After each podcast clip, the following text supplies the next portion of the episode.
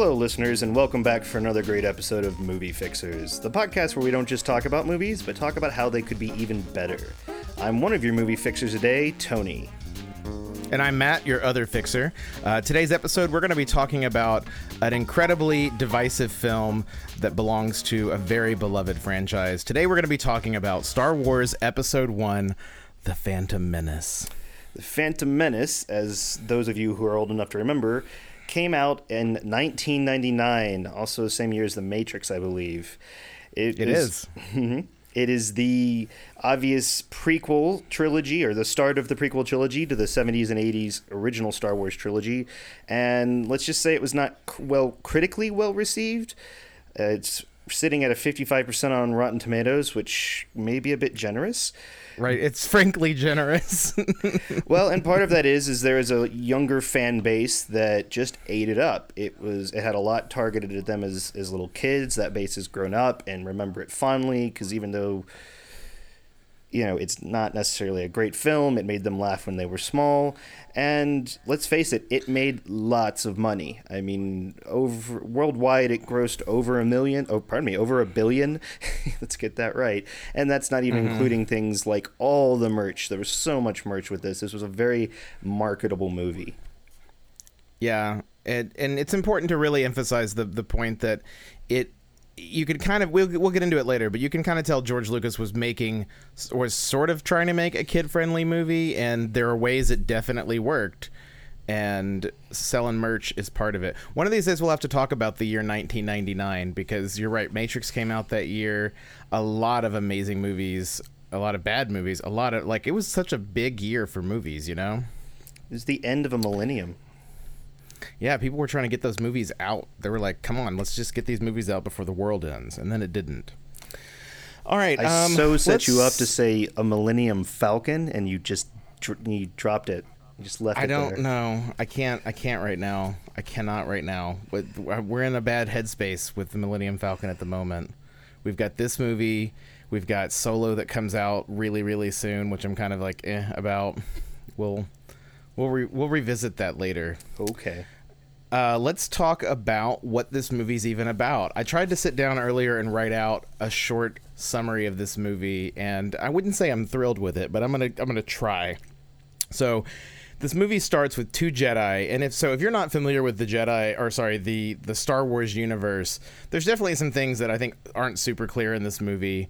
Um, and if you're listening to this podcast and you've never seen a Star Wars movie, I'm going to try a little bit to catch you up. Jedi are basically these like space monks that have access to the spiritual thing called the Force that kind of gives them powers and intuition.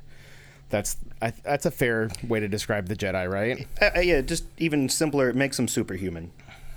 Basically, yeah, they're they're space superheroes that look like Jesus or at least how we paint Jesus. Okay, yeah, I'll give you that. You Continue. can't say Qui Gon doesn't look like Jesus a little bit. sure. So, anyways, two Jedi are sent to negotiate a trade agreement between the Trade Federation and the planet of Naboo. um, oh, sorry. Right, already boring. So, it's important to note that all Star Wars movies start with a text crawl at the beginning, and the text crawl at the beginning of this movie just puts you to sleep right away. They're already talking about taxation and trade routes and, and nonsense. and yeah, you don't catch that in, in the other Star Wars movies. It's usually not not really, not at all. Dire circumstances. So, it becomes really clear very quickly that the Trade Federation are up to no good, and they're already like ordered to take out the Jedi, which is laughable to be honest. And the Jedi barely manage to escape to the planet's surface, and after a very completely unnecessary side trip through the planet's core with the help of local and everyone's favorite Star Wars character Jar Jar Binks. They finally get to the capital city of Naboo where they are where they meet the monarch who is Queen Amidala and her whole entourage. Um, they decide to escort her to the governing planet of Coruscant, but are forced to make a side trip to the planet of Tatooine because of ship repairs. Because you know it's space, so there's ship repairs, right? Mm-hmm. Um, when they get to Tatooine, Tatooine, they encounter an unusually force-sensitive boy that may or may not be part of a prophecy, because you know prophecies are involved, of course and he may be the one meant to bring balance to the force. The boy uses his force abilities and his piloting abilities to win a big pod race, which is basically like chariots in space. Um, he wins all the parts needed to repair the ship. and he ends up liberating himself, but not his mom in the process. Ugh, I talk about that later. Um, so finally they get off of Tatooine, they get to Coruscant. The boy is taken to the Jedi Council so they can determine if they're going to train him or not in the ways of the Force and the Jedi. Queen Amidala goes to the Senate trying to like save her planet basically, finds out pretty quickly that it's a bit of an inside job and it's not going to work out for her, so she's forced to return back. The whole squad is forced forced to return back to Naboo to basically fight for their rights to party uh, there's a big planetary battle. They win the battle. Um, Qui Gon dies, who's like the main head Jedi at this point, and the boy's fate is unclear. And that's pretty much, I mean, that's the movie, right? I didn't leave out anything major. I, I would I would add because this is going to come up a lot in what I talk about that. Once they return to Naboo for the big fight by themselves, it's not by themselves because no, the Nabooians, Naboobians, I don't know what you call them, The Gungans. Gung no the the Gungans are another race on this planet that are seemingly uninvolved because they live underwater, but Queen Amidala goes to them for help, and their agreement to use their army to help her liberate her city is really paramount in the success. And it's going to be really paramount in a lot of things that I want to super fix. problematic. I don't know. I I think it's it was problematic in the way it was used, but I I think it's problematic because they're clearly like the indigenous like species, Right. And they they suffer all of the loss and attrition from this final battle to save. It just kind of plays really weird weird on camera, you know. Well, because it's, the not natives. addressed. So I, I get why you skimmed over them, but but we're going to be talking about them a lot in this. I have opinions about space wizards and uh, mm, mm, mm. other things. So I just wanted to add that in here now. Also, Coruscant, the place they, they were originally trying to flee to, is where the Galactic Senate is. The Galactic, the universe is like big government. Think like your UN Sure. kind of thing. So that for those who don't know anything about Star Wars, that that's as much help I can give you there. Right. I mean, obviously, there's more details to the story, but that's the gist of what transpires in mm. this movie. So, what? Let's just start off easy. What? d what do you think? Did you like? Did you like this movie, Tony? Well, the question we write down, because it's very obvious that we're not going to like any of these movies if you think they need fixing, is how did they make us feel? And I have two answers to that, kind of like with Timeline. When I first saw this movie, I was skeptical. It was, you know, it was the 90s, and I was an angsty teenager, so of course I was skeptical. But I felt like the way this movie was marketed and advertised, the way all of the merchandise was out and basically gave away most of like what you were going to see in the movie before you saw it really just pointed to the idea that this was going to be like a movie made for marketing made from marketing. And when i got into the theater and the lights went out and then that that text scroll started with the iconic john williams music i went you know this could be good and that was the last time I've really had like a positive thought about this movie until until I what I hope to be today when we fix it. Well said. Well said. So for me, I remember this is this is gonna date me and and really point out how nerdy I am. I remember this movie came out. Um, I was in. Lord, I was in seventh grade, I want to say, or maybe eighth grade. I think I was in eighth grade. And I remember, I only remember this because it was my eighth grade dance in middle school. And there was a midnight showing, and me and a couple of my friends left our eighth grade dance where we were supposed to be, I guess, making out with girls or doing whatever boys do. I don't really know. But we left early to go to the midnight showing of The Phantom Menace because we were so excited. There was a new Star Wars movie, and this was happening. And I'll be honest, I remember seeing it at that young age and not hating it, just not liking it, you know? I think I was too young and too inexperienced with like critically watching movies to truly like hate the movie. But I just remember feeling underwhelmed by it. And I've since seen it a handful of other times, typically just because you know someone will have not seen it, and I'm like, oh, okay, fine, I'll, I'll I won't let you do this alone. I will do it with you. I will watch this movie with you. Or like yesterday when I watched it again for this podcast, and I was just so. F- I mean, I'm not really angry, just frustrated the whole time because it's it's even it was even worse than I remembered it being. And hmm. there's just so many things that don't work in this movie whatsoever. And um, I watched it with a with a friend of mine, and he made a really good point. He said it feels like Lucas is trying to pack in as many oohs and ahs as possible, but literally none of them work. This was Taylor, by the way. He's one of our most loyal four listeners to this podcast. Oh, hi Taylor. And and he, I think he's completely on the nose. I took a, I took the time out to write it down in my notes because I think he's completely right. He tried so hard to pack in visual oohs and ahs, and none of them actually landed at all. I will definitely have more to say on that later. Cool. Well, let's get into let's get into our breakdown. Um, Can I you want to? Can I, can I say one thing to all listeners? I have heard, obviously, Star Wars is d- divisive because there are so many varying opinions and opinions and things like that. And we've said on the show before, if you don't agree with us, that's fine. But one argument that I've heard a lot, and I really just want to address, and this is the only one, is a lot of people have told me after I saw it back in the day, even when I see it now, is it's just a kids movie. Like that wipes any sort of imperfection. It like excuses anything it does, and I do not like that argument. So I'm gonna say right now, for those ready to just go, guys, it's just a kids movie. Why are you why are you making all this fuss?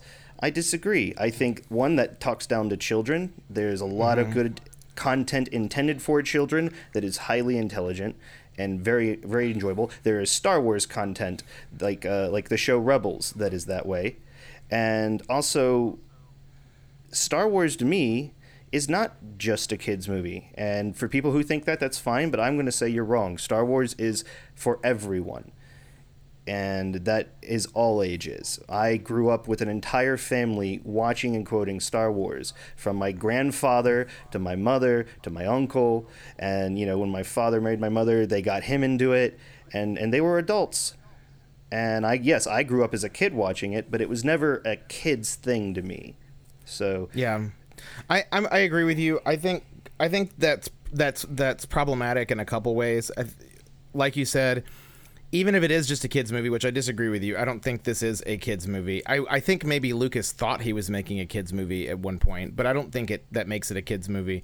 But mm. even if it is a kids movie, as you say, I mean, look at Finding Nemo, which is a you know kids movie, but it's you know an amazing film that works on a lot of levels. Mm-hmm. So I think it's belittling, like you said, towards kids and people that make kids content.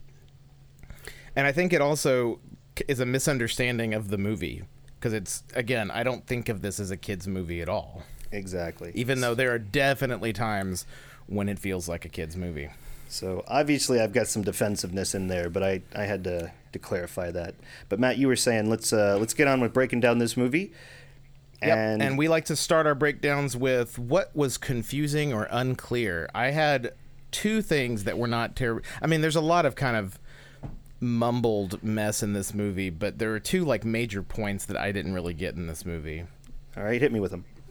Um, one, I I don't understand why. So Qui Gon Jinn and Obi Wan Kenobi are Jedi. Well, one is a, one is a Jedi Master one is promoted to Jedi Knight by the end of the movie. They're both, you know, very adept at sensing uh, variations in the Force, things like that. And they're at at at a couple different moments they're around Palpatine, who we find out later is a Sith Lord, which is basically a, a dark Jedi for anyone who doesn't know. I don't understand how neither of them knew this or saw this coming.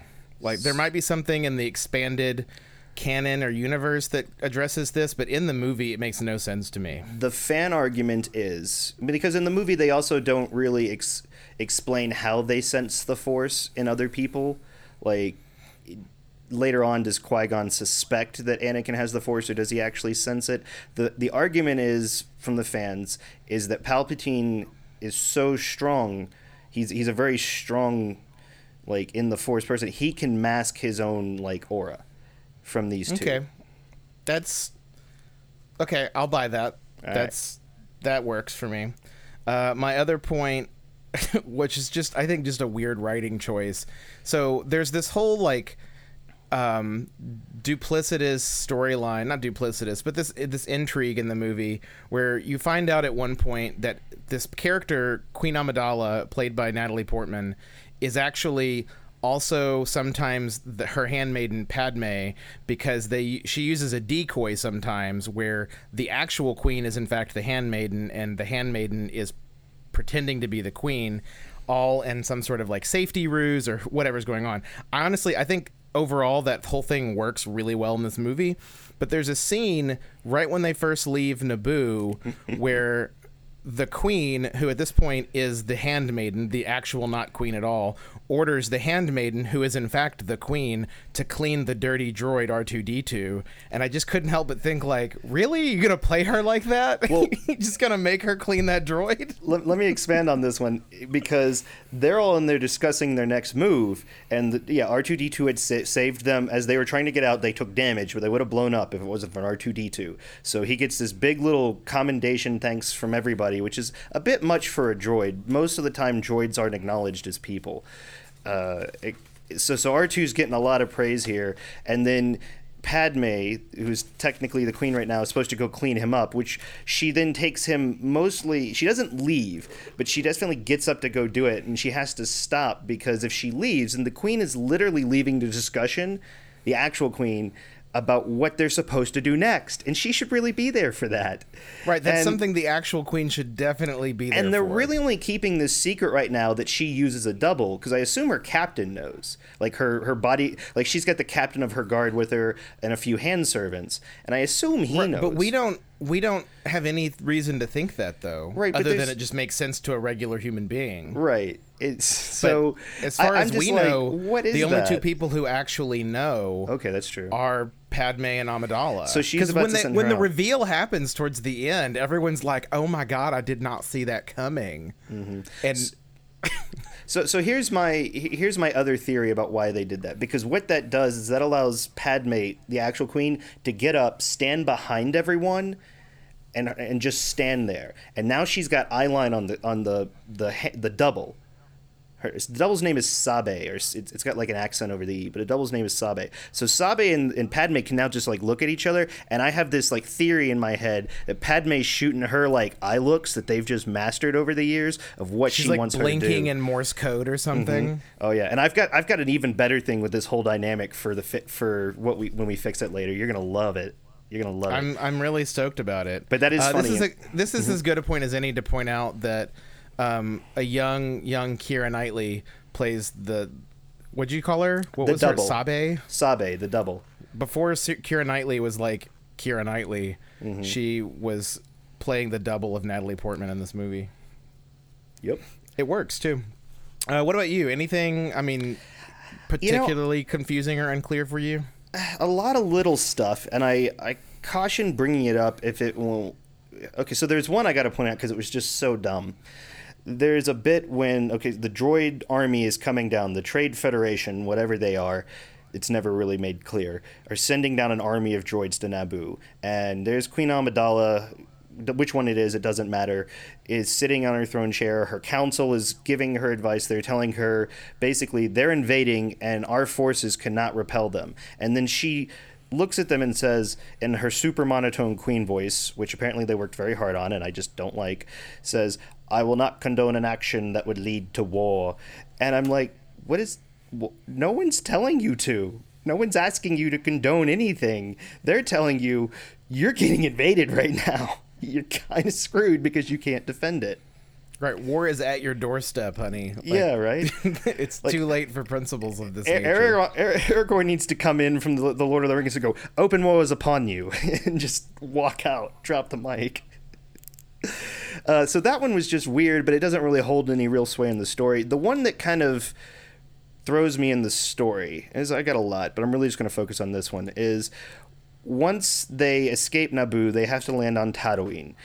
Meanwhile, the Trade Federation is still looking for them. So, in an effort to uh, draw out Queen Amidala and where she's hiding, they have the governor of Naboo, who got left behind, send her this heartbreaking message about people being killed and executions, and she must contact him. But it's really clear this is a trap.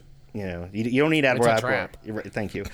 There, there's no need for a Mon Calamari to explain it. This is a trap. So they say that. They say we're not going to respond because if we respond, they'll be able to track us. So the Trade Federation's talking to talking to Darth Sidious, who we know is Emperor or Senator Palpatine in disguise, saying, "Hey, we can't find her," and he's like, "Don't worry, I'll send." And I'll talk more about this later, but I'll send my apprentice. He has ways of tracking them. And I'm like, oh, okay. So he's going to like use the force and track them down. But no, then it shows him one of the few times Darth Maul gets any lines talking to Palpatine, going, "Oh, we traced their transmission, yada yada yada." What transmission? There was never a transmission, was there? No, you make a really good point. Honestly, that whole that whole scene should be deleted. Darth Maul apparently had more lines in the first draft of this, and he, it got reduced down to like four. He should have had no lines because the one scene he has lines in doesn't make sense, like you pointed out, and it it, it honestly makes his character less menacing and interesting. He should have had no lines.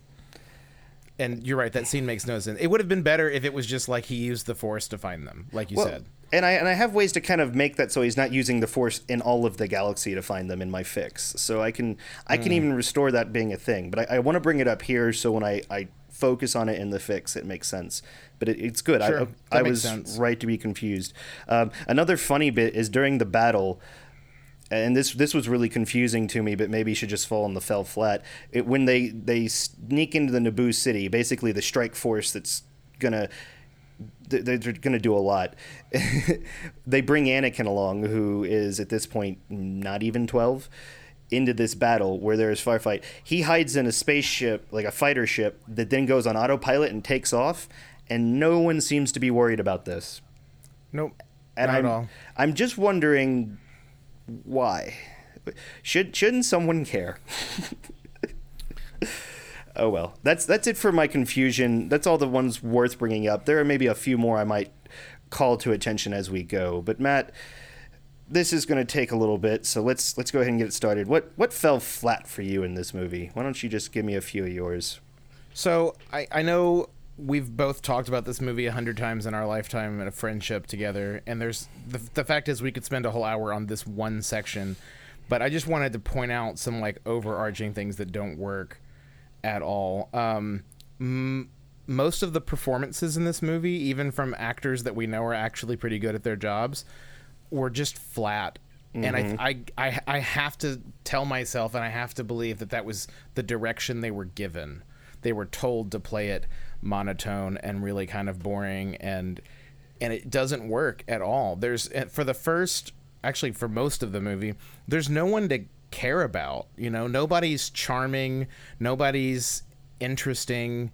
You know, when we first meet Qui Gon and Obi Wan, who are played by Liam Neeson and um, Ewan McGregor, neither of them are terribly like charismatic and they're kind of holding the movie together for a long time. When we finally meet Amidala, she kind of always looks pained. She looks a lot like uh, Kristen Stewart in Twilight, just really pained a lot and not really like she wants to be there. Right. When we finally meet a character with energy, we meet Jar Jar Binks, who is just a train wreck of a character. He's sort of like a racist Jamaican stereotype a bit, and he's so like over the top, and his words are nonsensical, and so he's like the swinging the pendulum the complete other direction, and he's not charming either. Like really, you never meet anybody in this first movie terribly charming. The closest would be possibly Ewan McGregor's Obi Wan.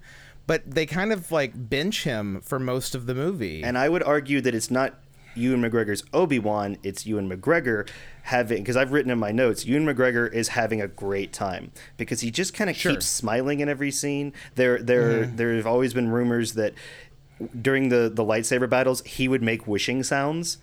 And they have to edit he'd it out. lightsaber sounds. Yeah, he'd go vroom, vroom. Like he he couldn't stop because, you know, if you were a kid with a flashlight, you had been doing that your whole life before this. Yeah. So, so he Um, was other thing- likable as. And I was just to finish up my point. He was likable as a as a person getting to be in a Star Wars movie. I really was happy for Ewan McGregor. Right. Agreed. Uh, a couple other just overarching things. Uh, the visual effects in this movie in general do not hold up. Um, and the only reason I would even point that out is because there's so much of them in this movie. There are so many times when Lucas clearly was like, "Ooh, let's put this in there. Ooh, let's put this in there," and it, we didn't need it. It wasn't really adding anything to our story. It wasn't really adding anything to our experience. But because there's so much of it, it's so obvious now. Goodness, almost 20 years later, how those effects don't hold up, you know? And uh, the last thing I just made a note of for this section is the droids, the droid army, the the dumb droids. Their plate is kind of stupid, and Yeah. it doesn't. It's not. It doesn't play as funny. It doesn't play as interesting. It plays as something that doesn't really make a lot of sense. Um, I, really wish they'd made those that droid army menacing because they're you know when the big battle sequence happens at the end, there's so many of them, and if they had made them a real threat, there would have felt I don't know. It would have felt like there was more like stakes, high stakes. It would have felt threatening and Right. and dangerous. They were but more it expendable than because- stormtroopers. Oh, by far. And they were just they were silly, you know? Like they can't they're they're droids. They're literally programmed. They should be like sharpshooters. Mm-hmm. They shouldn't be like fumbling their gun and then shrugging at the camera basically like an Arrested Development episode. It's ridiculous. so that's the I mean, again, there's a lot that fell flat in this movie, but those three things in this last viewing really stood out to me. All right. Um, in that case, you mind if I kind of expand? I, I won't go an hour, but but let me expand on this a little bit. Please don't. I won't. So it's just kind of like overall arcing to little things. All around the writing in this was very lazy, and I believe it was lazy because it was specifically market tailored. This has been said before by many other people, but there were elements. All the elements in these movie in this movie was designed or were designed to target a different group down to the queen amidala having seven different outfits. The marketing mentality was well girls like dresses and clothes and that's a thing. And you know just every the goofy droids being fun for kids or the jar jar binks being funny for kids like everything i think had more of a market tested approach rather than Yes. a creative writing approach a point where that was really obvious to me was when they're getting ready for the pod race. The scene they introduce every single pod racer for for mm-hmm. no reason. Like there's from a story perspective because you can no buy all of their do it. action figures Exactly. I was just I made a note and I was just like stop trying to sell me toys because that's exactly what it felt like. Mm-hmm. So yeah, that that's overarching. I think what what hurt this movie. But then going in a little bit more detail, not much. The enemy for this movie, the the, the big bad force is called the Trade Federation, and and they're bad because they're upset of taxations caused by the Senate, so they're putting up a blockade on Naboo, which is said to be perfectly within their legal rights to do. I don't understand why it's legal to blockade a planet from trade, but they can do that. This causes turmoil in the galaxy, they say, that we never see. The point is, is they're just this weird threat, and yes, they're sort of a puppet of Palpatine, but even as a puppet, I, I mean, it would be like if you had a sock and no eyes on it. They're just, it's just a sock. uh, golly, and, and I know this isn't a big one, but Obi Wan's his his braid is fine. He's got the Padawan braid, but he's got this little warrior tail in the back that just somebody needed to cut that. That's that's a thing that fell flat to you is Ewan McGregor's haircut. I really had to call that out. Sorry. Okay, but seriously, you mentioned earlier Jar Jar Binks has this sort of semi Jamaican accent that borderlines offensive. That's actually all the Gungans have that. This is the first Star Wars movie, correct me if I'm wrong, but this is the first Star Wars movie where any non human character spoke a version of English. And all the other ones that I can recall, they either spoke like just nonsensicalness that that had subtitles or didn't have subtitles based on it being relevant to the story. And in this movie, we have three different alien races established that all have some sort of, I guess, Stereotypical yeah, accent. it, it's re like it's racist, right? Am I being wrong? It's really well, and I, I don't know what the race names are, but there's a race on the Federation shi or the Trade Federation ship that has what they're clearly going for is some sort of like Asian Chinese kind of thing, mm-hmm. and they even designed the characters with these weird slit slanted eyes. Right. And all I could think of was like, did not who approved like what six stages of pre-production approved this and didn't say, guys, this is more than a little tiny bit racist. Well, one, it was 1999, and Two, you talk about things getting pre-approved. If George Lucas said it, it happened. There was no more approval after Sure, that. you're So, right. that That's was one of the biggest problems in this movie. Is nobody said no to George. But that was just it was odd and it was very distracting on, on characters that could have been really good. It just like you said, it distracted. I thought the Gungans could have been a really interesting race of people, except every time they spoke, it, it sounded like someone was making fun of a race of people. yeah, absolutely, absolutely. Uh, uh, yeah, one Taylor, other. Taylor pointed something out. Just speaking of the alien designs, I want to give Taylor credit for this as well. He pointed out that none of the like creature designs make any sense in this movie.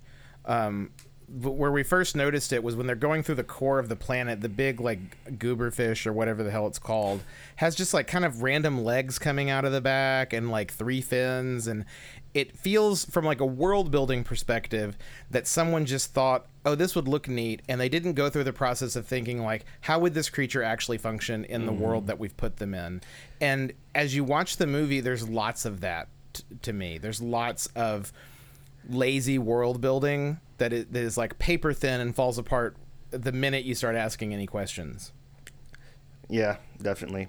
One smaller just thing that I, I'm not going to let go uh, to when they're on when the Jedi are on the command ship originally, the Trade Federation command ship, they get attacked by these droids they can't beat, so they decide to run away, and they run at a super speed with a super speed blur effect that is terrible.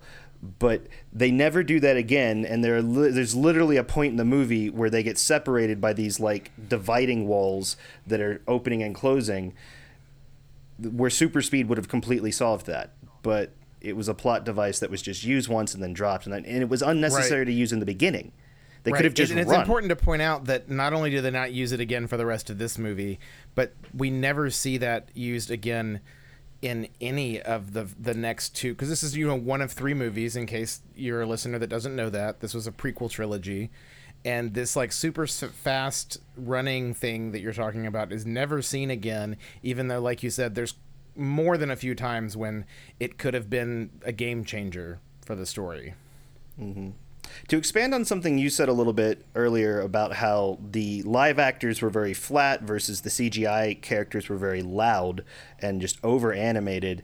I I couldn't help but notice that the live actors had a lot of trouble focusing on wh- their eye line on where it was supposed to be. It didn't always match up with the CGI character they were talking to. And what made it even worse is there are at least three scenes that I can remember, well, two scenes that at least that I can remember right now, where the all the main action was taking place between all CGI characters, but they were live action characters just standing there, and you could see they had no idea why they were standing there or what was going on.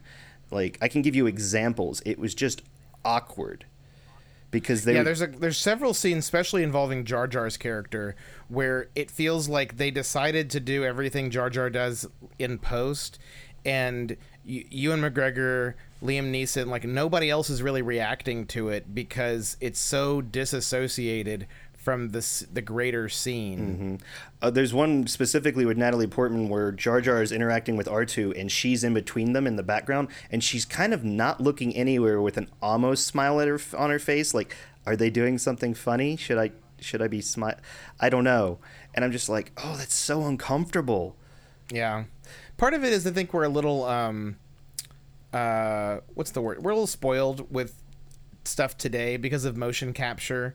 You know, when Rocket Raccoon is in, you know, the Guardians movie, there's someone on set in a suit that that's getting to act with them. At this point in visual effects, Jar Jar, as far as I'm aware, was literally represented by like a tennis ball on a like wooden dowel Yeah. and you know that doesn't excuse it but it, it de- definitely gives you a, an insight as to why it is the way it is So we, we talked Um, about this. Hang on, hang on. I, I'm almost done. I promise.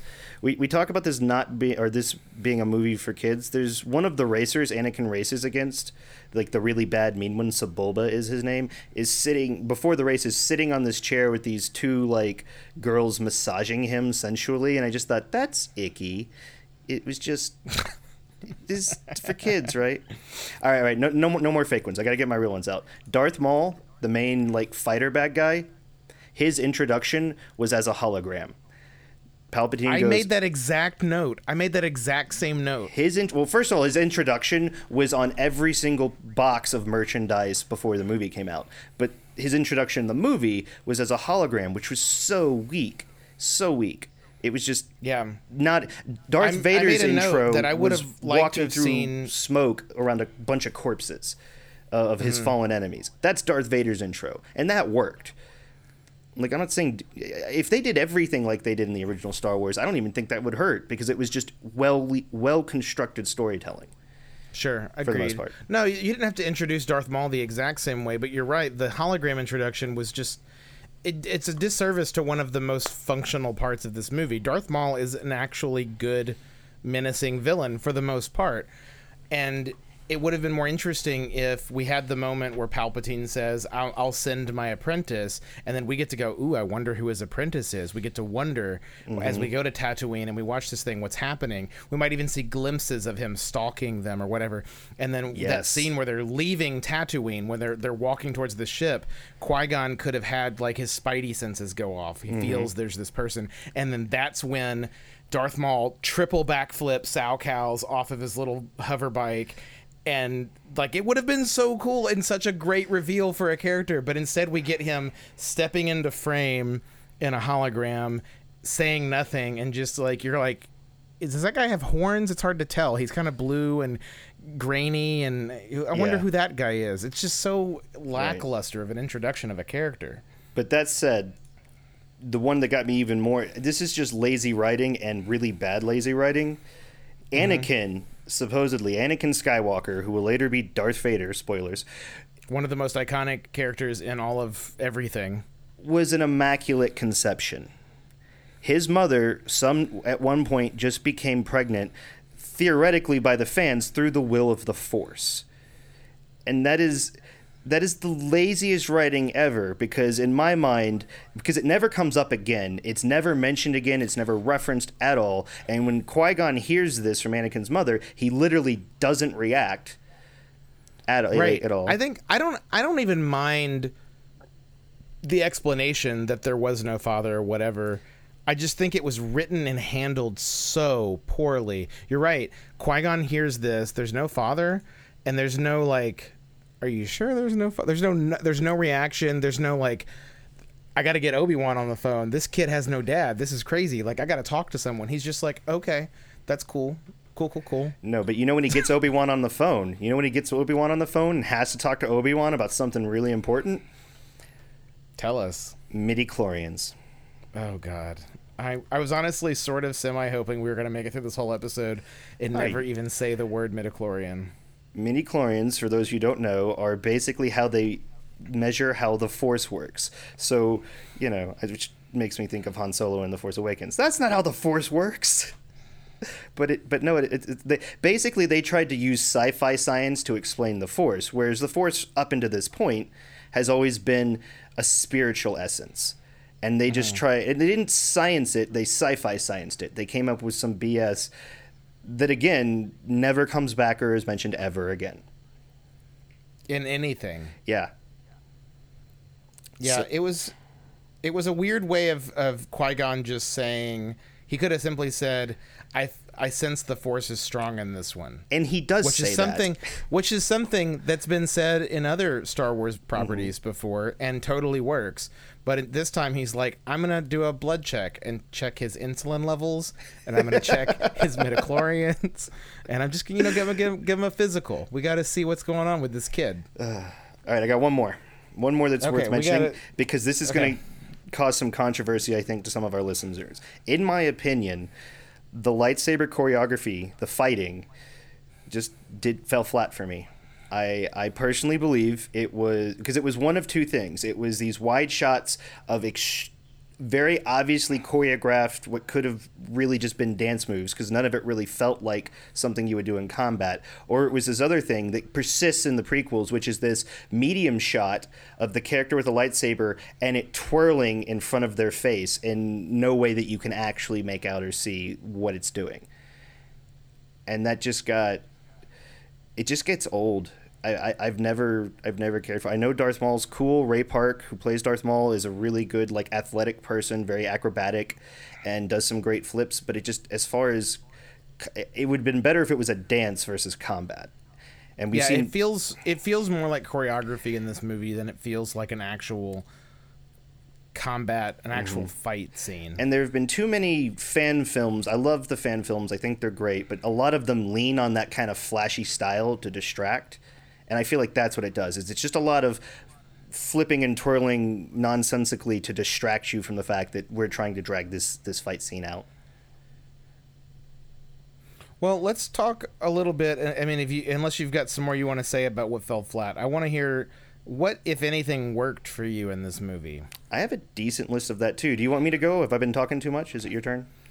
I mean, you've been talking a lot, but I don't know that that's necessarily a terrible thing. My list is pretty short. I just, again, I wanted to, to just focus on some big picture items. Um, one thing that really worked for me was the transitions. Um, in the original Star Wars films, they used a lot of wipes and clock wipes and, and different editing transition types and I liked that they recreated those in this movie. It kind of made it feel like a Star Wars movie at times when it didn't really feel very Star Wars, but it, it helped. Uh, another thing that really helped plant this in the Star Wars universe was the music. John Williams returned to do the music for this like he did in the original movies. Yes. And I really think the music is one of the strongest elements of this movie. Uh, the fight scene, the Duel of Fates song at the the big climactic lightsaber battle at the end is iconic. I mean, it's almost as iconic as you know Vader's march from the original. At this point, it's mm-hmm. it's it's really big. Um, truthfully, that's about it for me as far as what was really successful. I there are lots of things that I felt like were almost successful. Like we talked a little bit about Ewan McGregor's performance. I felt like he was almost successful, but still not quite what I wanted and what I think could have been best for the movie. Um, you know, I could almost say the whole idea of pod racing is kind of fun, but in execution, didn't really care for it in the movie. There's I don't know. There was there were quite a there's a longer list of almost successful, but as far as things that were actually successful, the, there's just not much for me in this movie. Yeah, I I have like a lot of smaller things that I would really like to give nods to. Uh, partly as a fan, and just partly as a person watching this, happy to see anything that really just made me go like, "Oh, that was good." Right. Uh, the first one, as a fan, when they're on that command ship again and they're fighting to get out of there. At one point, they try to charge the the bridge, and these giant blast doors close. And Qui Gon uses his lightsaber, which is basically just heated energy, in the shape of a blade and sticks it into the door. And we get to see a lightsaber used for the first time in a way that we've all, spe- I feel like as fans, I've speculated could happen. But here it is happening. Like he's taking basically a giant heat rod, shoving it through a door, and just holding it, and watching this door just start to like melt before it. And I was like, "That's cool." I really wanted to see that finish out, but they got distracted and but it was it was still it's like somebody thought that up and that was clever. Um, overall, the Gungan race and their city I thought was very pretty. I thought was very creative. I liked their form of military that was they look very primitive on the at the beginning and then you find out actually no they're advanced they've just advanced in a different way than is traditional to the Star Wars universe. So I think it stands to reason that they also have some animosity to the the other the humans on Naboo and I, I want to see more of that because I thought that that was like a really good point to have. Like if, if they weren't so distracting in the way they talked it they could have been a really interesting race of people I think really a lot of people would have attached to but aside from that, we had I think Liam Neeson gave us some good performance points. Maybe phoned it in some of the time, but one of my favorites is he's he's on Tatooine. Padme's walking around. I think he knew she was the queen. Because especially because of this line right here, she is just like nagging him about his choices to try and get them off Tatooine, and you know he's just kind of putting it aside. And she's like, "The queen would not be pleased," and he just turns around and goes, "No more commands from Her Highness today."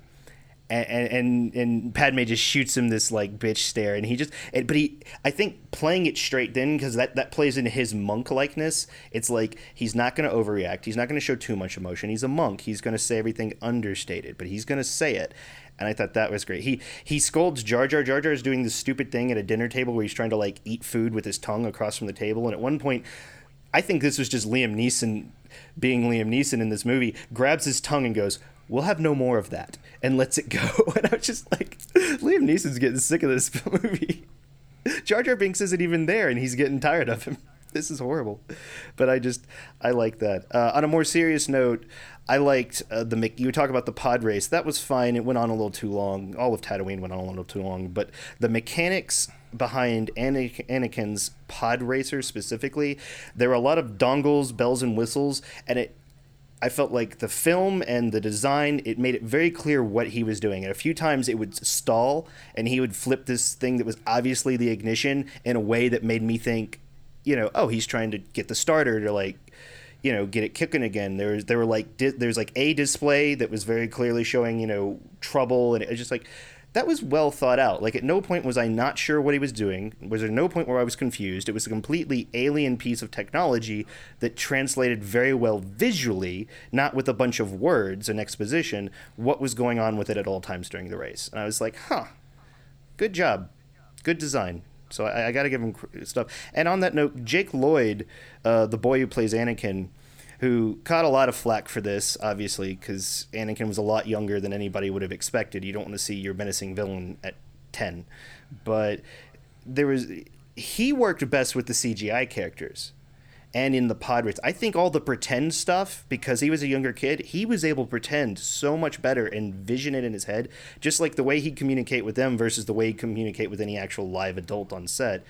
I thought he's he's doing all right. This is this isn't horrible. Like he, he knows how to play pretend. He, he probably goes home and does this afterwards and just, you know, like he got it. It's probably a big reason why he got the role in the first place. Exactly. Um, Got to give Queen Amidala some credit. She wasn't a completely horrible character. Once she gets to Coruscant and her naivety is lifted and she realizes no one's going to help her because it's all bureaucracy, she's like, I'm going right back. She's like, it's clear to me now that the Republic no longer functions. And I'm just over here like, preach. But she decides that she will share the same fate as her people. Meaning, even if she goes back to get captured, she's not just going to sit here in safety while her people get taken over. And I'm like, that's that's at least something I can get behind. Queen who's right. sick of the politics and wants wants to go take action despite success. I I had to acknowledge that. And and yeah. Uh, oh, also uh, at the end there, when they were trying to break into the palace, they use they use grappling hooks, and you know, how Batman is that? yeah, it is kind of nice to see them use grappling hooks when everything else in the Star Wars universe is some sort of a laser energy beam of some yeah, kind, hover it, device. It was it was so nice and practical. Mm-hmm. Um, well, let's talk about what what what do we want to remove? Anything we'd just take out of the movie altogether? Uh, Anything you, we'd want to? Are you going to say it or am I? I mean, so I, I feel like I was actually a little harder on this than you were. I, I really think we can get rid of the entire Gungan storyline. Okay. Like Jar, Jar Jar, the you you you do make a valid point. Had they depicted the Gungans better, maybe, but with the way they were they were literally drawn in this movie and the way they were portrayed, that that whole first scene where they they they land and they have to go to the Gungan prime minister or whoever the hell he is mm-hmm. and go through the planet's core all of it unnecessary. We don't need any of that. And the thing is if we're not going to make some sort of allegory if we're not going to drive home some sort of message about like coexisting with indigenous peoples or something like that then just get rid of them altogether. There's no reason why we couldn't have used you know an army from the the the naboo capital to fight the final battle. There's no like there was no reason for any of that. Jar jar literally adds nothing to the movie. All he all he does in this movie is make the introduction and you know quote unquote guide them through the core of the planet. After that, he's just kind of tagging along and causing I kept, trouble. I kept, yeah, I kept waiting for something that I would be like, oh, I forgot he did do that. That is important to the story. But there's nothing. There's nothing that he adds to this. I have to say to that because I agree with you, but the movie tries kind of superfluously to do that by saying when they go approach the Gungan army force the Gungans for support with their army, he is their contact, which But I'm saying if we omit that altogether, then it's unnecessary. well, it's unnecessary on, on a on a simple Jar Jar level. One, he's been banished, and every time they see him, they get angry. So he's not the best contact. And two, there are anybody could have been that contact. They knew where to find him. So. I, I personally would like to keep the Gungans partly because we talk about wanting not to just gut and redo like keep the elements that are there. I, I hear your argument, but in my pitch, I think I make use of them, and I basically do it by doing exactly what you say. I, I throw in that allegory of the need for coexistence, and I I think yeah. it can be I done. mean, it's something that's very much needed in this movie for sure. I'll get to um, that some- yeah in the fix. But what else would you take out? There's I can't really think of anything else I would t- I mean I would take out the introduction of Darth Maul. I think we've already talked about that in favor of a later more purposeful introduction of Darth Maul. Um this isn't an omission so much as I feel like the Anakin's mother character, who by the way has no name as far as I could tell, Sh- she's just listed No, as Shimi, or I can't say it right. It's S H M I. Shimi or Shmi. Well, in the closed captions, because you know I watch everything with closed captions, it just kept saying mother. Oh. Like there was no name listed in, for her there. they say um, it once, but it's really fast, and it sounds like someone just kind of slurred their S when they said Skywalker. I, I Skywalker. wish I wish she had a better role in this. I wish she played more of a role. She feels kind of sidelined. Um, you have like the beginnings of almost like a romantic tension between her and Qui Gon, which I normally hate movies that like shoehorn in a romance.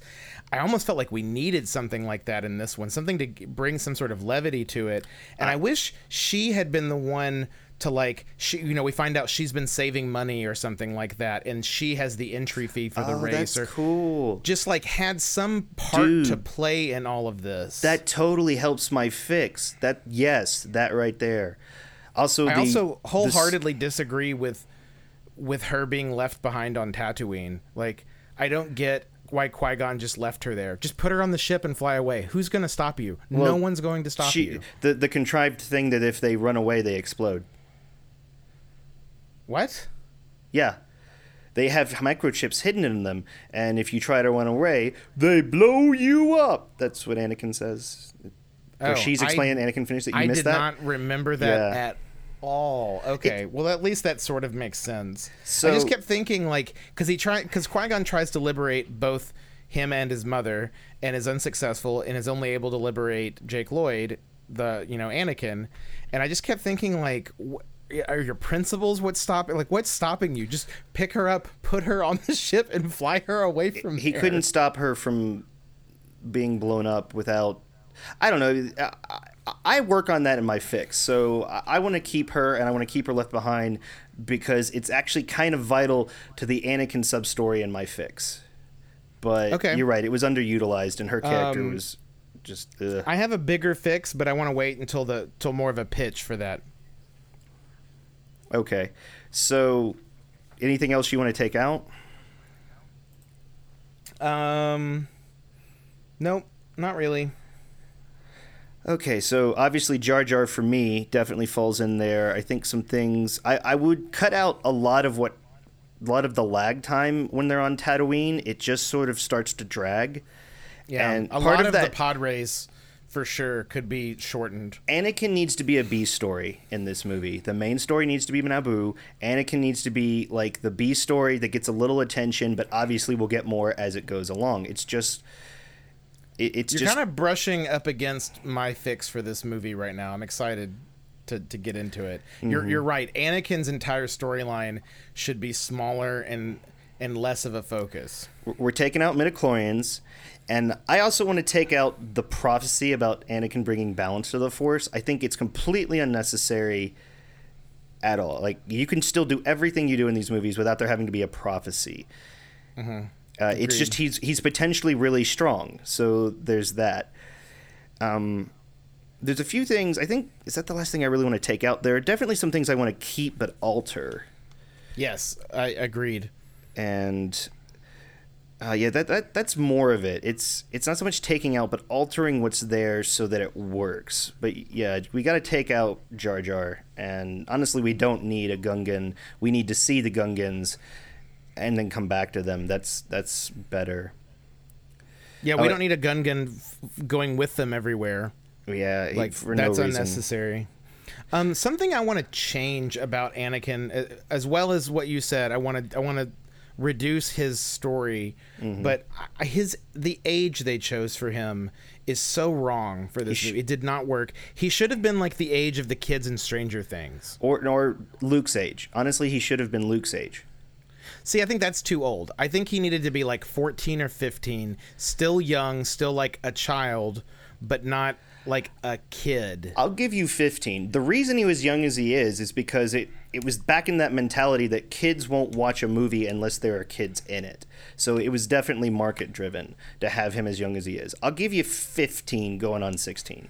But he needs to be closer to Luke's age. Young. I just felt like he was too young. Okay. And i i I think that change alone would have made it a, a huge difference. Yes, absolutely. I definitely said Anakin needs to be older. I said closer to Luke's age, which really wasn't that much further. Luke was around 17. So 15 I'll give you. That's Okay. That's an that's a I'm fine with that. And I think you're right. That would make it different enough that he's not literally just Luke again. Right. The the main thing just to kind of build on what you're saying about Luke's or not Luke, Anakin's part being smaller. I think the main fix, not just for this movie, and not to get too into it, but the main fix for all three of this the movies in this trilogy is that it should have been not Anakin's story. It should have been Obi Wan's story. It should yeah. have been Obi Wan's story in the first movie that he was this apprentice who who just wanted to prove himself. He like make him even kind of like um, a bit of a showboat, like th- things like that that Qui Gon wants to like kind of drill out of him. Mm-hmm. And in mm-hmm. the process of him kind of taking on Anakin, it kind of mellows him out into more of the Obi Wan that we know in later films. And then his story can continue with him trying to train up you know Anakin and do what Obi Wan or what Qui Gon would have wanted from him, and it just kind of going awry. And then by that third movie, again, it's like his his failings as a master and like reconciling what he did wrong or didn't do wrong, how much of it was and wasn't his fault. Reframe it where he's the lead, where he, because, you know, I go back to when the movie first started, we're like half an hour in, and I, I made notes, lots of notes about how there's no one charming, there's no one to relate to, there's no one interesting. Had Obi Wan been the focus, had Obi Wan been like what this story was about, we could have played it up where it, we have this master and this apprentice, this apprentice who's kind of like a smarmy, swashbuckling, you know, space monk or whatever. That Qui Gon's having to like, well, all right, Pat or you know, Padawan, let's chill out a little bit. That's not what we're here for. And then he kind of gets tempered by, you know, combat, tempered by facing real threat and not just like patrolling and doing peace agreements. I, and like how how much more interesting would it have been? I think at the end of the film, where instead of Qui Gon and Obi Wan taking on Darth Maul, if Obi Wan, who's kind of like not been into this whole Anakin thing the whole time, ends up going into a space battle with Anakin because we, we find out that he's a he is a, a, a notable pilot later on, right? So he goes into space. He's a part of this thing, and when he feels the loss of Qui Gon on the surface, because we we established that in other movies that they can feel that loss through the Force. That's when Anakin, who again in my version is older, mm-hmm. is able to like step forward and this whole film this whole time he's been struggling with like self-doubt and things like that Anakin has his moment to kind of like propel himself forward and save the day. It's so unsatisfying to me in this movie that Anakin sort of accidentally saves the day at the end. Right. You know, it, it's it's whereas well, had he made it played an actual role in it, it would have just been more, much more satisfying. Your idea of the two of them ending up in a battle together and Qui Gon back on the planet fighting Maul alone has another good merit. One of the things that the prequels in general lack is they keep introducing a new villain to be menacing each movie, which isn't menacing. What if Maul kills Qui Gon and then leaves? Yep, and now Maul it. has status That's not what I did. It's funny. We both are going. We're both achieving mostly the same goal. I've just done it way different than you. Okay, But- but I'm, I- I'm curious to hear yours.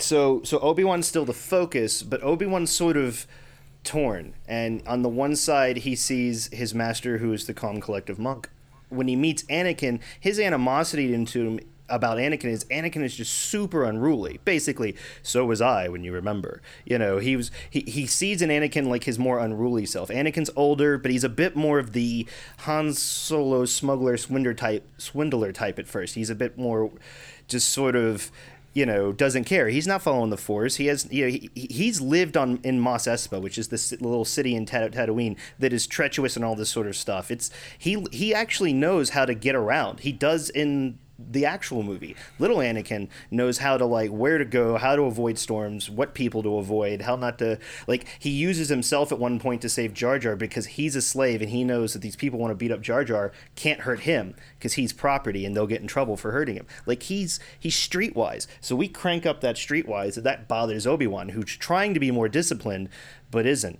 I mean, side note, Qui-Gon is said to be really defiant to the Council of Jedi, and that's why he's not on it himself. But maybe that's good. Maybe maybe Qui Gon's teaching him how to be, you know, more true to himself as a Jedi versus what the a robot like the Council wants. But that's Obi Wan's struggle. It even can be emphasized. It doesn't have to be like super big thing, but there was always that sort of Luke and Han both kind of being into Leia for a little bit there. Mm-hmm. What if, you know, like. I, what if Obi Wan sees because Padme's like right in the middle between them, especially if Anakin's like fifteen, because she's young for a queen, and that can be part of her naivete and like and everything. What if he's kind of got a thing that he's not really acknowledging, but he's kind of got a thing like there's something there to him, whereas Anakin sees her and he's too young, but he, that does not stop him from like flirting and being very Han Sol, very the scoundrel, the Han Solo, and that pisses off Obi Wan more the reason they come together again is the loss of Qui Gon, who becomes an important figure for both of them, and that's when their friendship solidifies.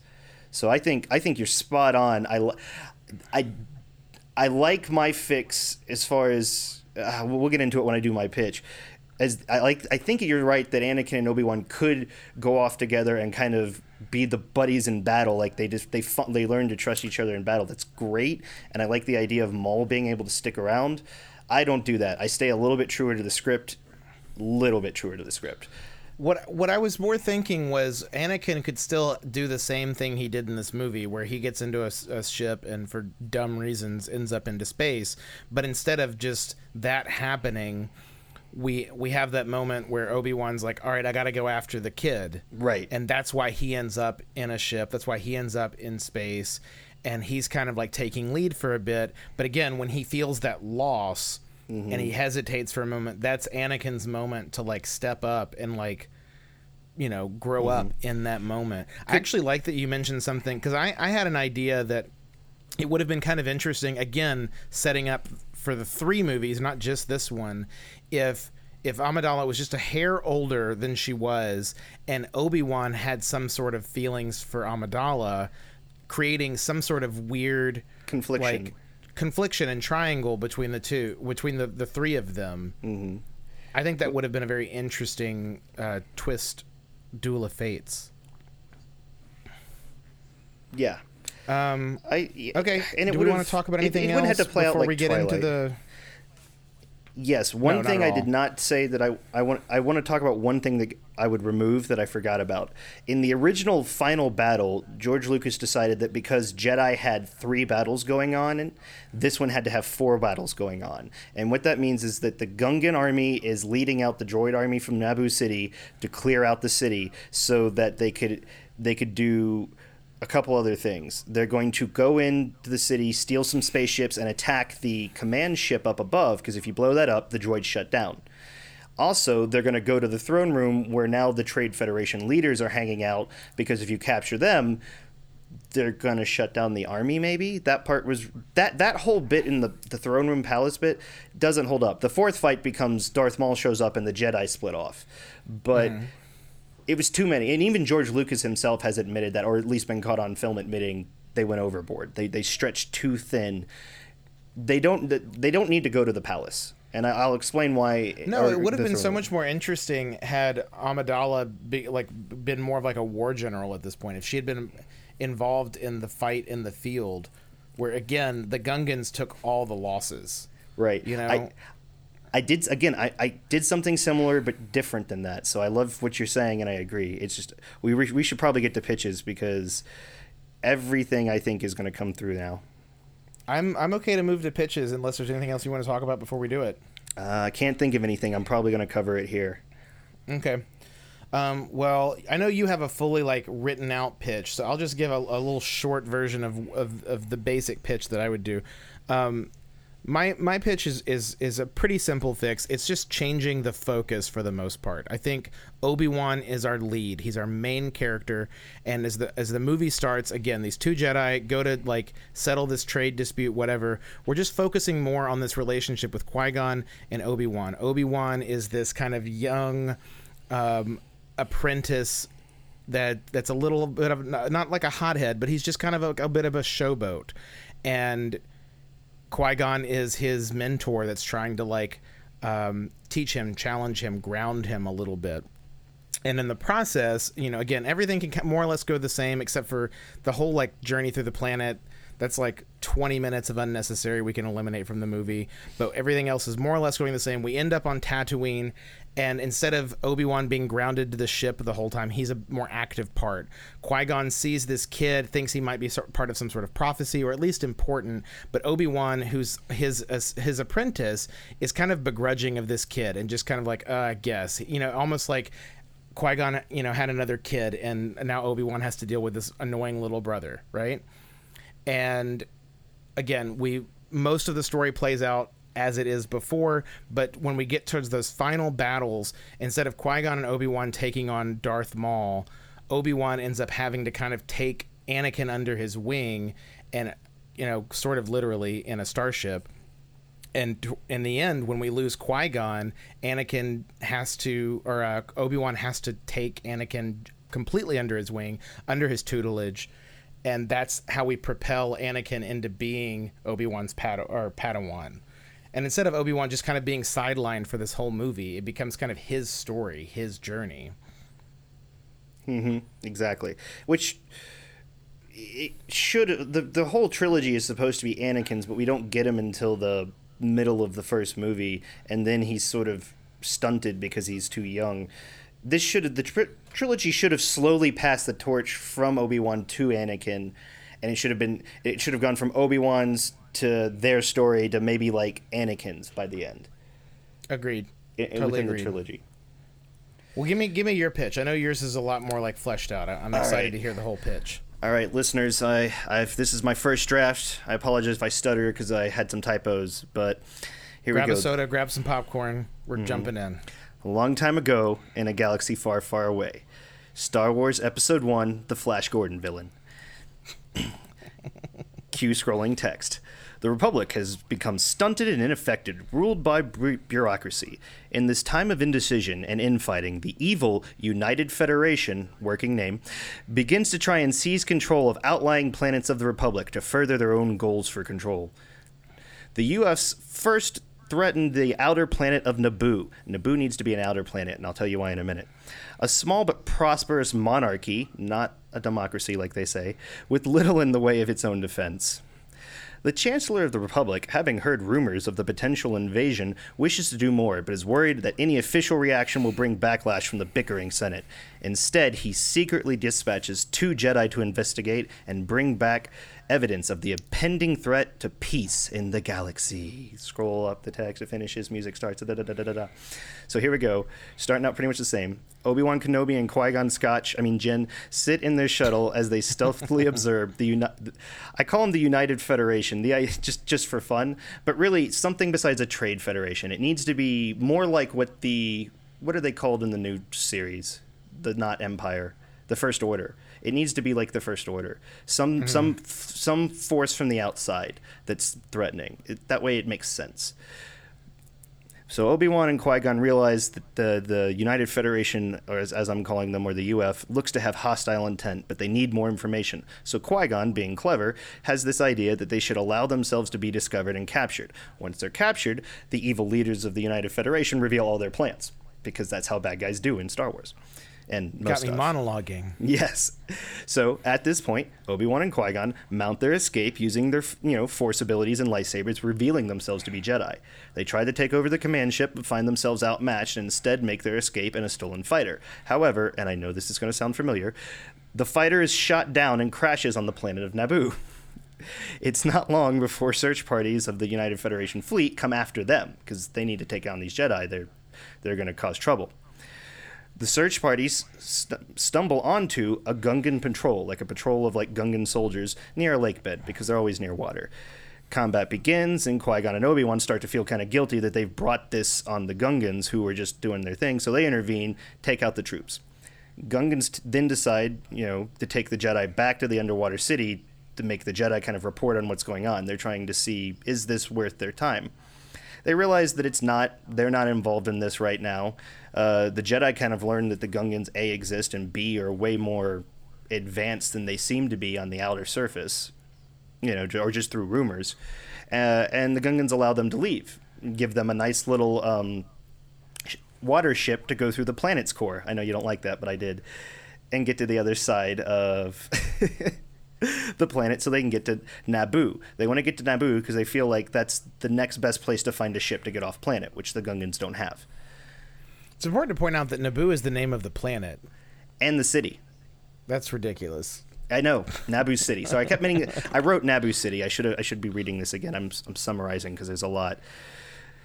So yeah, once they get to Naboo City, okay, it's been invaded by the droids at this point because no one would park droids on the opposite side of the planet, and they would have to like sneak on ships like they did in the movie. In the movie, they sneak onto ships to go down to the planet, and those ships are conveniently landed in the middle of forest on the opposite side of Naboo City, opposite side of the planet from Naboo City.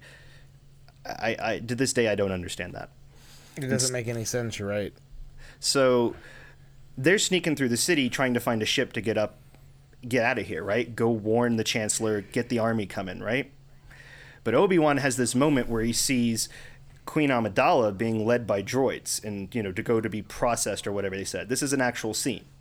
So we come back to that scene, but the difference is that's when Obi Wan has his moment, his kind of like, who is she? She's beautiful kind of moment with Amidala, and he kind of gets conflicted. So he kind of writes it off to Qui Gon, like, "Hey, look, wouldn't it be a lot easier to convince the Senate if we brought the Queen with us to like testify?" And Qui Gon's like, "I see what you're doing there, but yes, also you're right."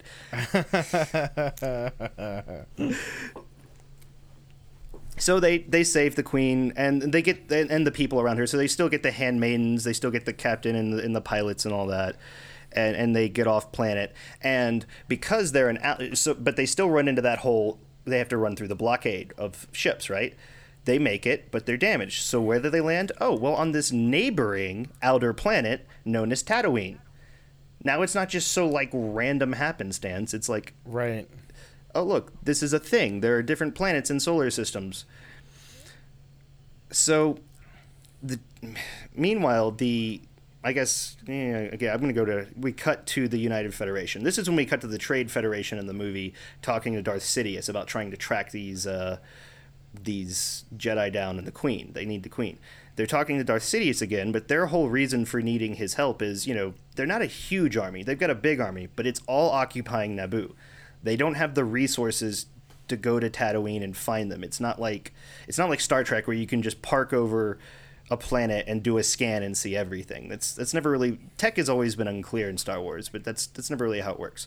So Sidious, Darth Sidious decides to send Darth Maul to go to Tatooine and use the Force to track him down. Q from now on seeing Darth Maul kind of slowly spying on them the whole time they go to get they the the Jedi, both Jedi. I want Qui Gon, I want Obi Wan, and I want Queen Amidala dressed as Padme because we're still doing the doubles bit, wandering around trying to find spare parts for their ship. Like that to me is is still a good thing because you've got your your trio there, and we're just mm-hmm. gonna add one more. So they meet up. So, so they're around bargaining. They same deal. They don't have the right currency to buy their stuff. They're kind of out of luck. Well, there's this kind of thief slash scoundrel slash slave named Anakin Skywalker, who's just like, hey, I could help you out. And first he gains their trust by, you know, helping them navigate the city. He offers them shelter. And then he tells them that he has a plan to get them the money they need to get their ship repaired to get off planet. The only thing he wants in return is for the Jedi, because you know he still believes really highly of the Jedi as like all powerful, you know, people, to basically free his his mom and himself from slavery. That's the trade off. So, cue Anakin's plan. Well, his plan is for his part. His plan is to use his pod racer to enter in the pod race and have that go a lot faster than it did and win the win the money. Right? It's up to Qui Gon and Obi Wan and possibly the Queen to free Anakin and his mother, which he assumes they're just going to go up to what was the guy's name, Watto, the Watto. slave owner. Yeah, you're going to go up to Watto, and you know basically strong arm him or force trick him or use one of their ultimate magic wizard powers. But instead, Qui Gon does something similar to what he did before, which was, you know, trick Watto into gambling Anakin's freedom. The problem is, is that just like in the movie, he can only free Anakin, and this once Anakin wins and comes back and realizes this, instead of being excited, he's furious. One, he doesn't understand why the Jedi don't just go and like threaten Watto's life. And they can't. That's not their way. That's not how they do things. But two, you know, this is only half the deal. Anakin eventually leaves because his mom says, "No, no, no, this is good. You know, I'm you need to go live your life. I am happy knowing you're free. So now Anakin leaves, but he's got this this lingering goal. His mom is still on a slave, is still on the planet. He kind of got jilted by the Jedi, but he's also free, so his ultimate goal is going to want to return and save her. Mm-hmm. Hence stories for that's why he's the B story. He's just sort of kind of going to hang on there, and that's what we're going to see in the in the sequels to this prequel is him kind of struggling with following the ways of the Jedi and doing using his power for his own gain. And that that confliction. But right now, that's sort of where we kind of have to leave it. So now we're on Coruscant, and a lots of politics happen. But we're gonna we're gonna speed that up, and we're gonna use cutting to make this better. We're gonna cut between Queen Amidala trying to get the Senate's help, and Qui Gon Jinn trying to get permission to train Anakin Skywalker. And we're gonna kind of do some good cutting, and we're gonna show basically that both establishments are. Are, are just bloated. I, I, I think one of my favorite things in the Last Jedi is Luke Skywalker calls the Jedi Council this arrogant group that in the height of their power fell. And all i could do it was all i could do not do do in the movie not to go preach! because they were really just worthless for all of these prequels. And because they were so arrogant. They were so dismissive of qui-gon and you know thinking that anakin was worthy to be trained. I think yoda knows better. Yoda senses an actual kind of anger in anakin now. It's not just oh you lost your mom. It's like oh no you want to use the force to go back and get your mom. And that's so clear now and so translated but otherwise it's just a lot of organizations not acting they will however the jedi council at least will acknowledge the possibility of a sith lord so same as before they send qui-gon and obi-wan and now anakin because they're not going to keep him and he's he's got nowhere else to go to follow Queen Amidala back to Naboo because she's had it. That was my favorite part about her. She's like, I'm gonna go suffer the same fate as my people. I'm not gonna just sit here on, you know, in this place. To go back to Naboo. It's all coming back to Naboo. And that's when Obi Wan and Qui Gon tell her that if she's willing to put aside her pride and maybe her prejudices, you're welcome, that she could go seek help from the Gungans and that's when we can really she does this and that's when we can really kind of play out how at first she thinks so little of them but really it was her people that wronged them and that kind of gets hashed out there and the gungans being the better people agree to help and then we start the attack plan which is a four step plan but not four battles step one is oh and so at this point no, I'll tell you my, my other other fix later because it's my favorite part, and I'm going to reveal it to you. So at this point, the Gungans are going to attack and draw out the droid army, right? They're gonna they're gonna use Sabe, the queen's bodyguard and double, dressed as the queen, to lead slash be on the battlefield to really draw out the droid but to really convince them this is who that what they want to go after. Meanwhile, the Jedi, the Queen, Anakin, and a small force of red shirts are going to go infiltrate the the palace with the intent of stealing a few of their fighters, which you've already said are too weak to penetrate the the command ships, but they can be a distraction because they're also going to steal a transport ship and that's because step three is using the fighters to distract the fleet. Okay, I already said that. And land the transport ship inside the command ship and blow it up from the inside as a strike force. And then get the hell out of there before it blows. The only thing that goes wrong is once they're inside Naboo City, Darth Maul shows up and the Jedi have to split. I still send um, Obi Wan with Qui Gon for the very important reason that I've got this really cool battle thing that's going to happen. But Anakin, not being totally useless, goes with Padme, which also distracts Obi Wan. He's kind of like, ugh. Flirty punk kid is going with the girl that I'm kind of having conflicting feelings about. And this distracts Obi Wan from the fight. He's not focused and he's not there to back up Qui Gon when he needs to. Qui Gon dies, and all of a sudden Obi Wan is just like ridden with guilt. He blames himself for Qui Gon's death, which, if it's in the movie, is not clear at all. So I feel like I'm creating this idea. And that fight pretty much goes out the uh, the same way it does. They he he fights Maul on his own. He starts to fall down this hole. He grabs onto a thing, but because in in the Star Wars universe, high ground is important, and Darth Maul is lo- lo- lording over him with a lightsaber, waiting for him to try and climb up and cut him down, because that's how high ground works, right? Obi Wan is going to jump. He's, he's hanging in on this hole, but if you, you get a full shot of it, it's a 360 hole. There's a ledge on the other side. He's going to jump to the other side of the hole, force call Qui Gon's lightsaber to him because Qui Gon's fallen and he's lost his lightsaber, and just kind of stand there and look at Maul with like this like bring it look. Maul's gonna jump over the hole. Obi Wan's gonna jump at the same time. They're gonna clash in the middle. Obi Wan flies past Maul, lands on the ground, doesn't even look back as Maul splits into two pieces and falls down the hole. Because that is cool.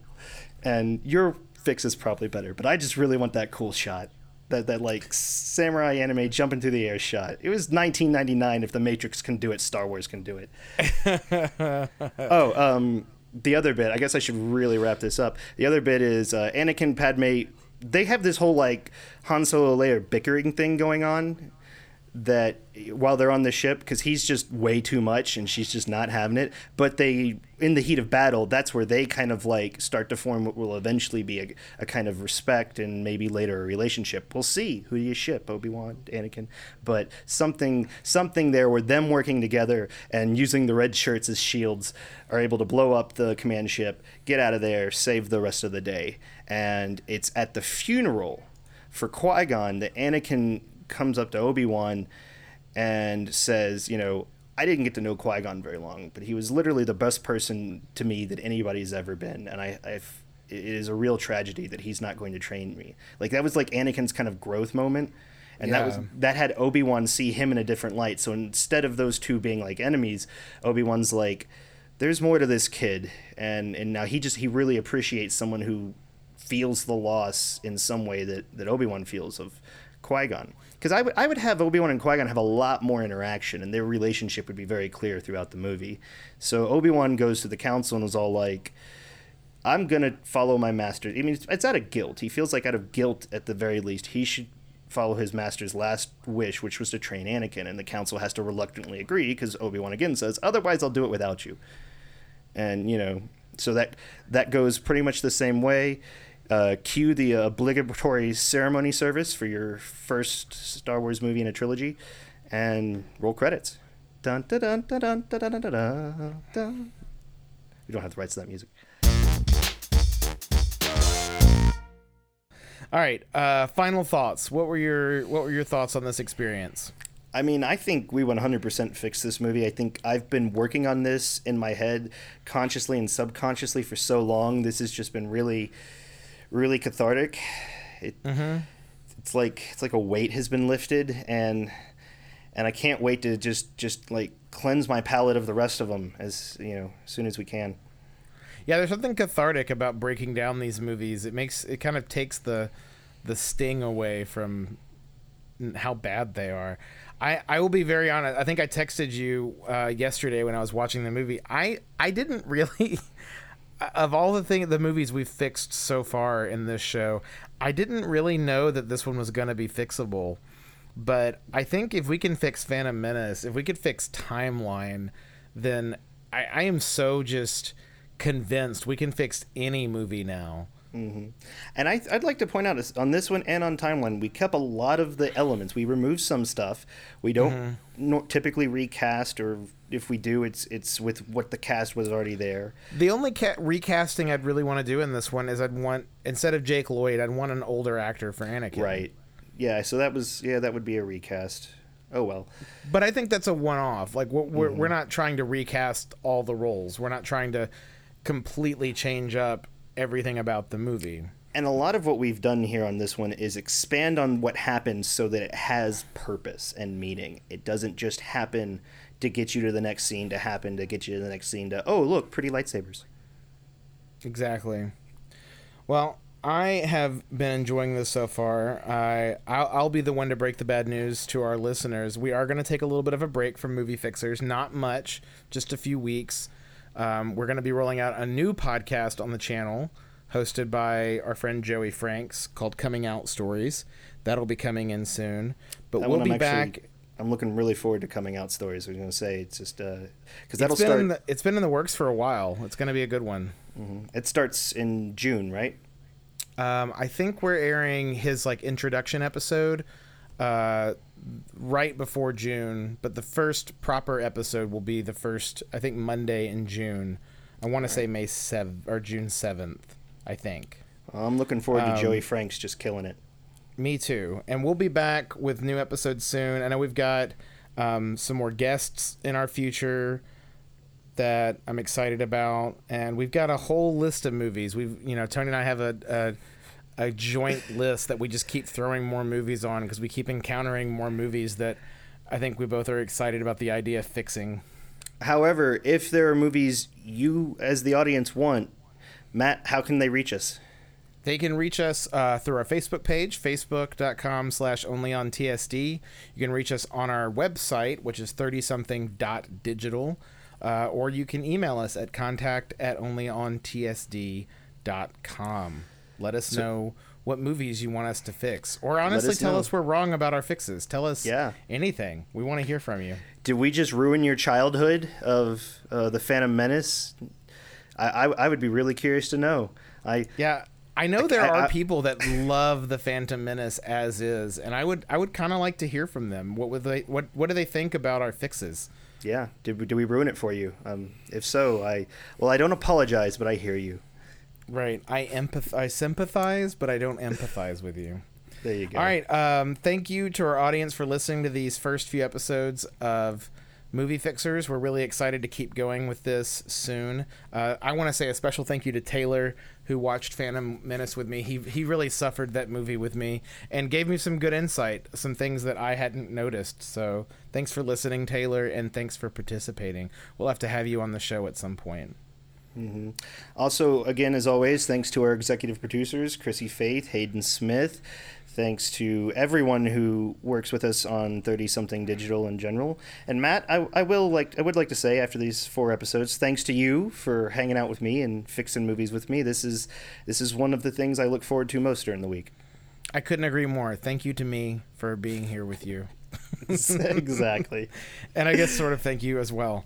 All right, everybody. Well, that's our show for this week. Uh, tune in. I we haven't got an official date for when we come back yet, but we'll be back by July for sure with new episodes of Movie Fixers. We'll see you then.